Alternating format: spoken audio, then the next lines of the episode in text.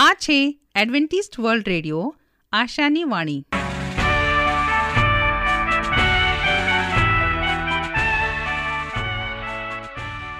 અમારા આજના પ્રસારણમાં તમારું હાર્દિક સ્વાગત છે. આજે તમારા માટે અમે ખૂબ સુંદર સ્વાસ્થિક અને આત્મિક વિચારો લાવે છીએ. પણ તે પહેલાં સાંભળો, દેવની સ્તુતિમાં આ સુંદર ગીત.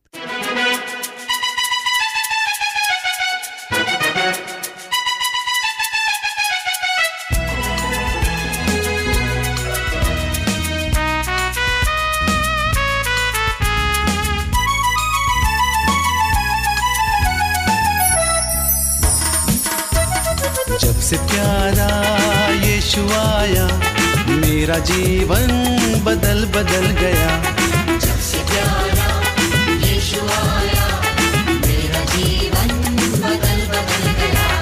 जब से मैंने उसे पाया, मेरा जीवन बदल बदल गया।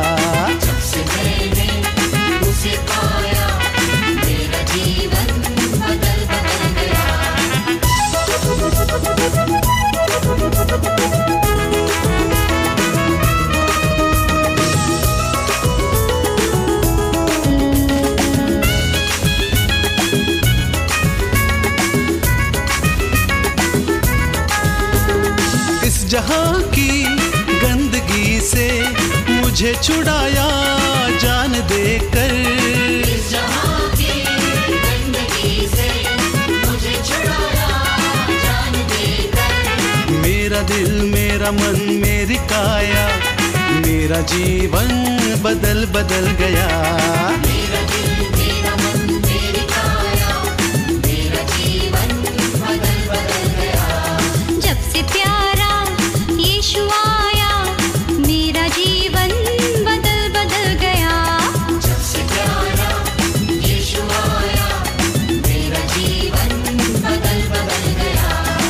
से मैंने उसे पाया मेरा जीवन बदल बदल गया जब से मैंने उसे पाया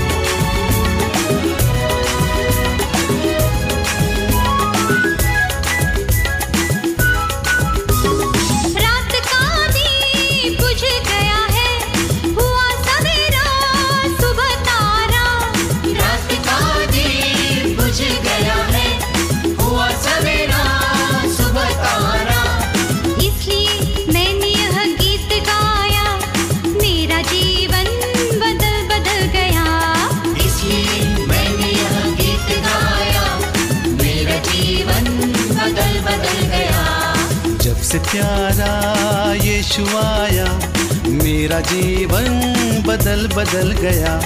जब से प्यारा यीशु आया मेरा जीवन बदल बदल गया। जब से मैंने उसे पाया मेरा जीवन बदल बदल गया। जब से मैंने उसे पाया मेरा जीवन बदल बदल गया। मेरा जीवन बदल बदल गया। मेरा जीवन बदल बदल गया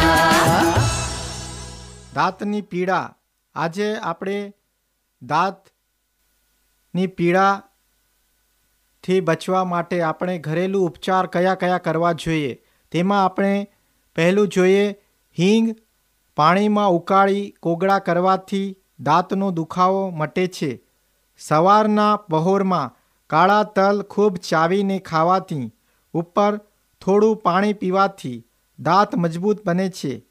વળની વળવાઈનું દાંતણ કરવાથી હાલતા દાંત મજબૂત થાય છે. તલનું તેલ હથેળીમાં લઈ આંગળી વડે પેડા ઉપર ઘસવાથી હાલતા દાંત મજબૂત બને છે. લીંબુનો રસ દાંતના પેડા પર મસળવાથી દાંતમાંથી નીકળતું લોહી બંધ થાય છે. તલના તેલનો કોગળા મોઢામાં દસ પંદર મિનિટ ભરી રાખવાથી પાયરોરિયા મટે છે અને દાંત મજબૂત બને છે. તુલસીના પાન ચાવવાથી અને તુલસીના પાનના ઉકાળાના કોગળા કરવાથી દાંત અને પેડા મજબૂત થાય છે. તલનું તેલ હથેળીમાં લઈ આંગળી વડે પેડા પર ઘસવાથી હાલતા દાંત મજબૂત બને છે. તલનું તેલ લીંબુનો રસ ઘસવાથી દંત સ્વચ્છ થાય છે. આજે આપણા શરીરનું જે મહત્વનું અંગ છે, જે આપણો ખોરાક ચાવામાં મદદરૂપ બને છે, એવા દાંતની આપણે સંભાળ ખૂબ જ સારી રાખવી જોઈએ. આજે લોકો વ્યસન કરીને ગુટકા ખાઈને પોતાના દાંતને તેઓ બગાડી રહ્યા છે. એવા વ્યસનોથી, એવા ગુટકાથી આપણે બચવું જોઈએ. અને આપણા જે દાંત છે જે આપણે દેવે, આપણા કુદરતે આપણને મળેલી એક બક્ષિસ છે, એને સાચવવી ખૂબ જરૂરી છે. જો આપણા દાંત ન હોય, તો આપણે આપણો રોજિંદો જે ખોરાક છે, તે આપણે લઈ નથી શકતા અને આપણે તે ચાવી પણ નથી શકતા. જો આપણે કોઈ સફરચંદનો આપણે સ્વાદ લેવાનો છે, કંઈ ફળ આપણે ખાવાનું છે અને એનો, એને આપણે, એનો મજા લેવાની છે, તો આપણા દાંત હોવા ખૂબ જ જરૂરી છે. આજે સ્વચ્છ દાંત રાખવા ખૂબ જ જરૂરી છે. આજે આપણે જો દાંત સારા ન હોય, તો આજે સામેવાળા વ્યક્તિ આપણા વિશે તેઓ એવું કહી શકે છે કે આ વ્યક્તિ એઓના દાંત પણ સાફ નથી રાખી શકતો. એટલા માટે આપણો જે, આજે આપણું ચારિત્ર્ય અને આપણો જે દાંતની જે તકલીફ, આજે આપણે જે તમને મેં જે ઉપચાર મેં તમને બતાવ્યા, એ ઉપચાર જો આપણને ખબર હોય, તો જ્યારે દાંતમાં જે પીડા દુખાવો થાય છે, એ દુખાવો આપણે મટાડી શકીએ છીએ. આજે જો આપણે રાત્રે સારી ઊંઘ લેવી હોય અને જો રાતે આપણો દાંત દુખતો હોય, તો આપણે સારી ઊંઘ પણ લઈ શકતા નથી. એટલા માટે દાંતની પીડામાંથી બચવા માટે આપણે જે કંઈ અત્યારે જે આપણે સાંભળી રહ્યા છીએ, તેનો ઉપચાર કરવાથી આપણે એવા તકલીફથી આપણે બચી શકીએ છીએ. આજે જે કુદરતી, જે વનસ્પતિ છે અને જે તેલ છે, એવા તેલનો ઉપયોગ કરીને આપણે આપણા દાંતને સ્વચ્છ અને આપણે જે દુખાવો થાય છે, એમાંથી પણ આપણે એ દુખાવાને મટાડી શકીએ છીએ. પ્રભુનું વચન તે સત્ય અને શાંતિનો માર્ગ છે. આવો, હવે આપણે પ્રભુના વચન ઉપર મનન કરીએ. શાસ્ત્ર વચન સમજવા જરૂરી છે. હું રાજુ ગાવિત આજનો ગુજરાતી ભાષામાં દેવનું પવિત્ર વચન તમારા સુધી પહોંચાડનાર અને આજનું વચન સાંભળનાર દરેક ભાઈ બહેનો નાના મોટા બાળકો, વડીલો, હું સર્વનો ઈસુ ખ્રિસ્તના નામમાં આવકાર કરું છું. આજે આપણે શીખીએ કે આ પૃથ્વી પર દરેક વ્યક્તિને પવિત્ર શાસ્ત્ર વચન ના સમજાય તો તે શું કરે અને પુનર્નિયમ તેનો એકત્રીસમો અધ્યાય અને છવ્વીસમાં આ વચન મૂસા મારફતે લખવામાં આવ્યો હતો અને ત્યાં એવું જણાવે છે કે, આ નિયમનો પુસ્તક તમે લો અને યહોવા તમારા દેવના કોરાર કોષની બાજુમાં મૂકી રાખો. તો તે તારી વિરુદ્ધ સાક્ષી તરીકે ત્યાં રહે. હવે વિશ્વની અંદર છ હજારથી વધુ માણસો આપણને જોવા મળે છે અથવા બોલાય છે. હવે એ ભાષાઓ અલગ છે અને બાઇબલનો છસોથી વધારે પણ ભાષાઓમાં આજે શાસ્ત્રો જોવા મળે છે અને નવા કરારનો કેટલાક ભાગોને પણ બે હજાર પાંચસોથી પણ વધુ ભાષાની અંદર સ્પષ્ટીકરણ કરવામાં આવેલું છે અને બાઇબલ અનુવાદ થયેલો છે. હવે ચોક્કસ ઘણી બધી ભાષાઓ છે, પરંતુ તે જ સમયે હજી પણ વિશ્વની અડધી ભાષાઓથી ઓછા પ્રમાણમાં જાણીતી છે.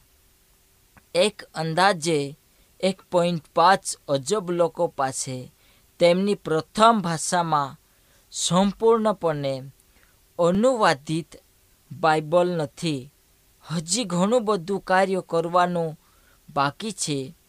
જ્યારે બાઇબલ સોસાયટીના પ્રયત્નથી છ અજબ લોકો શાસ્ત્ર વંચન વાંચી શકે છે અને આ પૃથ્વીઓ પર હવે ઘણી બધી જાતિઓ પોતાની માતૃભાષામાં બાઇબલ ધરાવે છે. તેઓને કેટલો બધો આશીર્વાદ છે. આપણે ઘણીવાર તેને ધ્યાનમાં લઈએ છીએ. એ ભૂલીએ કે ઘણા લોકો પાસે બાઇબલ જ હોતું નથી. પરંતુ વિદેશમાં સદીઓથી બાઇબલ ઈરાદાપૂર્વક જનસંખ્યાથી દૂર રાખવામાં આવ્યો હતો. પ્રિન્ટિંગ પ્રેસ અને સુધારના ચળવળનો આભાર. હવે તેઓ કોઈ સંજોગ નથી.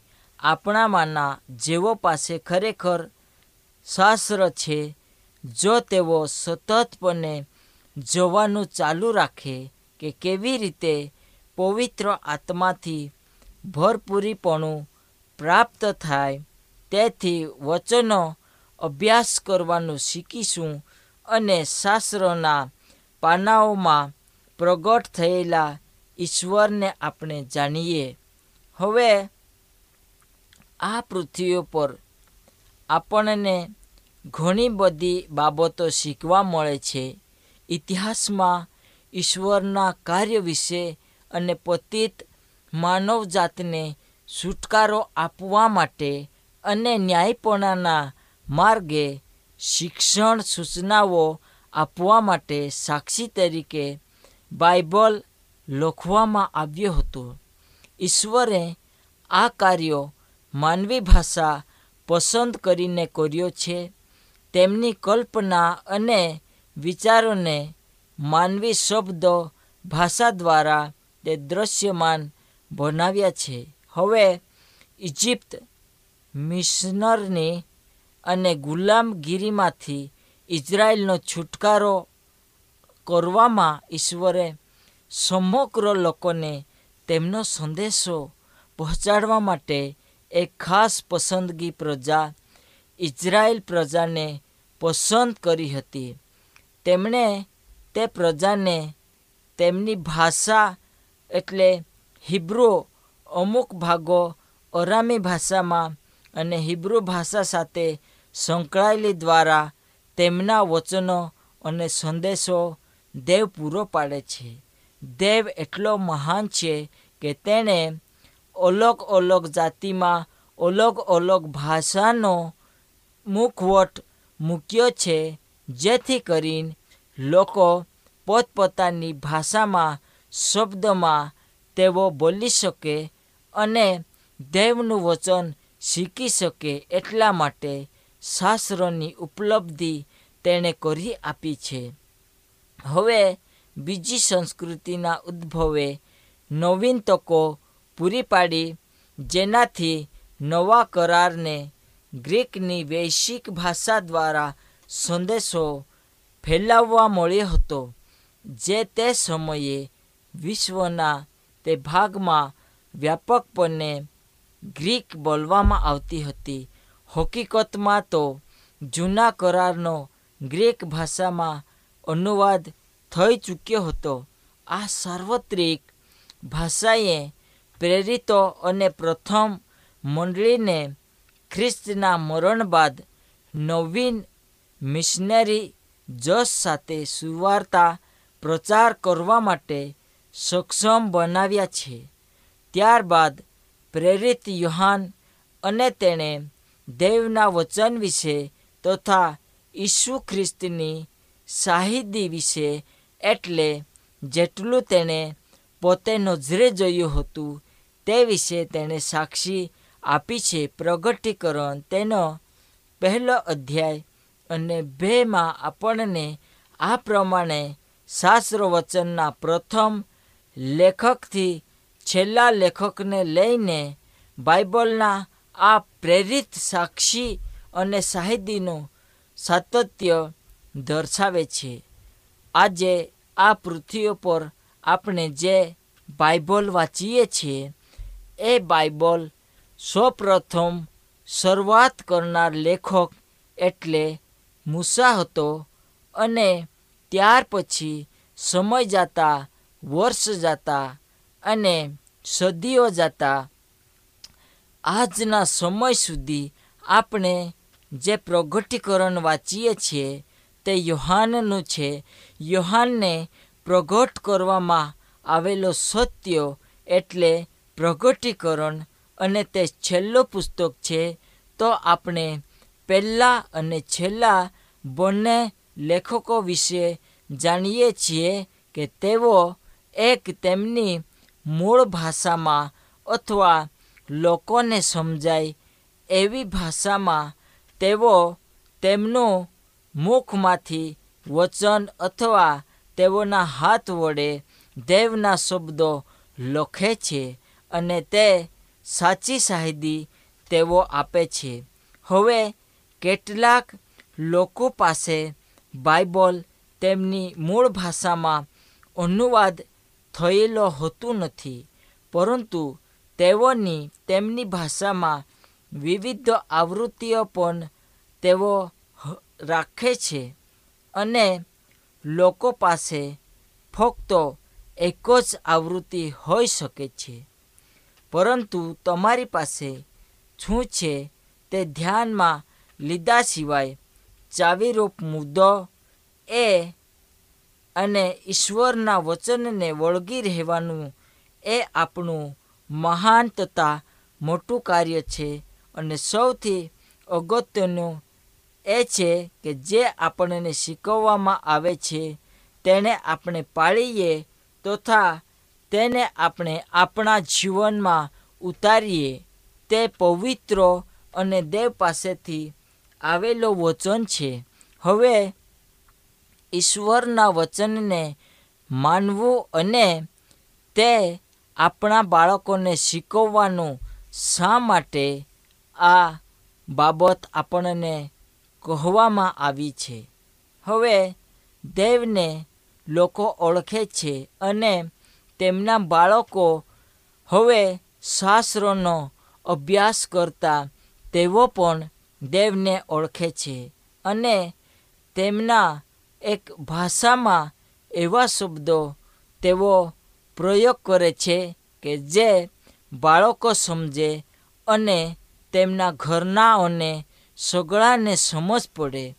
એવી રીતે તેઓ દેવનું વચનનું એક પ્રગટીકરણ કરે છે. હવે, દરેક ભાષામાં એવા શબ્દો હોય છે જેનો અર્થ એટલા સમૃદ્ધ અને ઊંડા છે જેથી તે શબ્દોને બીજી ભાષામાં તેનો પૂરતો યોગ્ય અનુવાદ કરવા મુશ્કેલ છે. આવા શબ્દોના અર્થની પહોળાઈ સમજવા માટે બાઇબલમાં તેમના ઉપયોગનો બહોળો અભ્યાસ કરવો ઘણું જરૂરી છે. હવે હિબ્રુ શબ્દો એટલે કોહસેડ અને તેનો અર્થ થાય છે કૃપા એ જૂના કરારનો સૌથી સમૃદ્ધ અને ગહન એક શબ્દમાંનો એક છે, જે ઈશ્વરના પ્રેમ, ભલાઈ, કૃપા અને વલણ પોતાના લોકો દર્શાવે છે. આ થોડાક ફોકરાઓમાં સુલેમાનને કહ્યું કે, તારો સેવક, મારો પિતા દાઉદ, જે પ્રમાણે તે તારી આગળ સત્યતાથી, નેકીથી તથા તારી સાથે પ્રામાણિક હૃદયથી ચાલ્યો. તે પ્રમાણે તે તેના પર મહેરબાની પણ મોટી કરી અને તે તેના પર આ મોટી મહેરબાની રાખી છે એટલે જેમ આજે છે અને તેના રાજાસન પર બેસવા તે તેને દીકરો આપ્યો છે. હવે પહેલો રાજા ત્રણ અને છ, ત્યાં ઈશ્વર યાકૂબ પ્રત્યે સત્યતાનો અને ઇબ્રાહિમ પ્રત્યેનો ઊંડાઈ તથા આપણા પ્રત્યેનો પ્રેમ દર્શાવવા માટે બધા જ પુસ્તકો એક શબ્દો કહસેડ પર લખવામાં આવ્યા છે. હિબ્રુ શબ્દો એટલે સુલેમાનનો અર્થ ઘણીવાર શાંતિ તરીકે અનુવાદિત કરવામાં આવેલો છે. પરંતુ આ શબ્દો આના કરતાં ઘણો ઊંડો અને વ્યાપક અર્થવાળો છે. હવે સંપૂર્ણતા અને પૂર્ણતા સુકાહાકારી તરીકે તેનો અનુવાદ થઈ શકે છે. ઈશ્વરના આશીર્વાદ અને કૃપા આપણને સાલમ શાંતિની પરિસ્થિતિમાં રાખી શકે છે.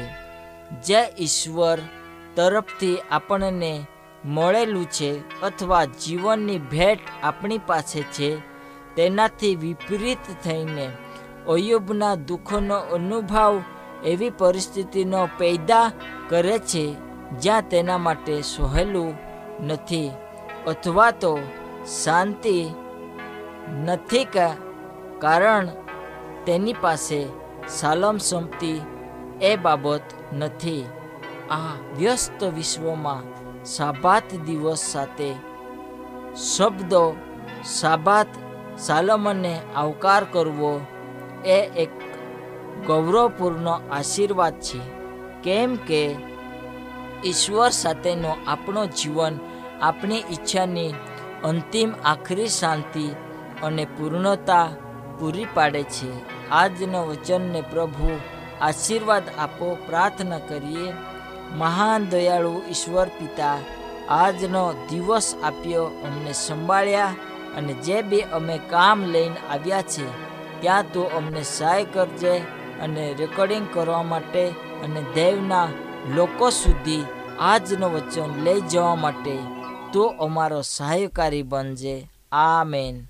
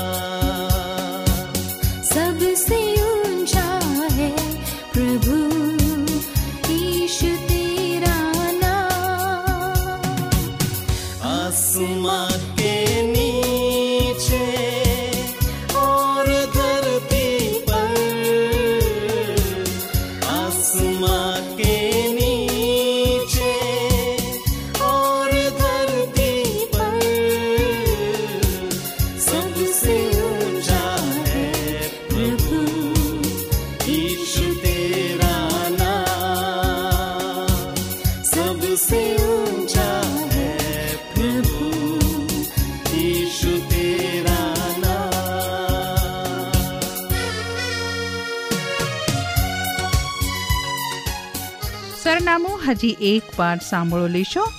Adventist world radio, post box number એક ચાર ચાર છે સેલેબરી પાર્ક પુણે ચાર એક એક શૂન્ય ત્રણ સાત. આ સાથે અમારો આજનો કાર્યક્રમ અહીં જ સમાપ્ત થાય છે. ફરી મળીશું આ જ સમયે આ જ મીટર બેન્ડ પર. ત્યાર સુધી પ્રભુ તમારી સાથે રહે.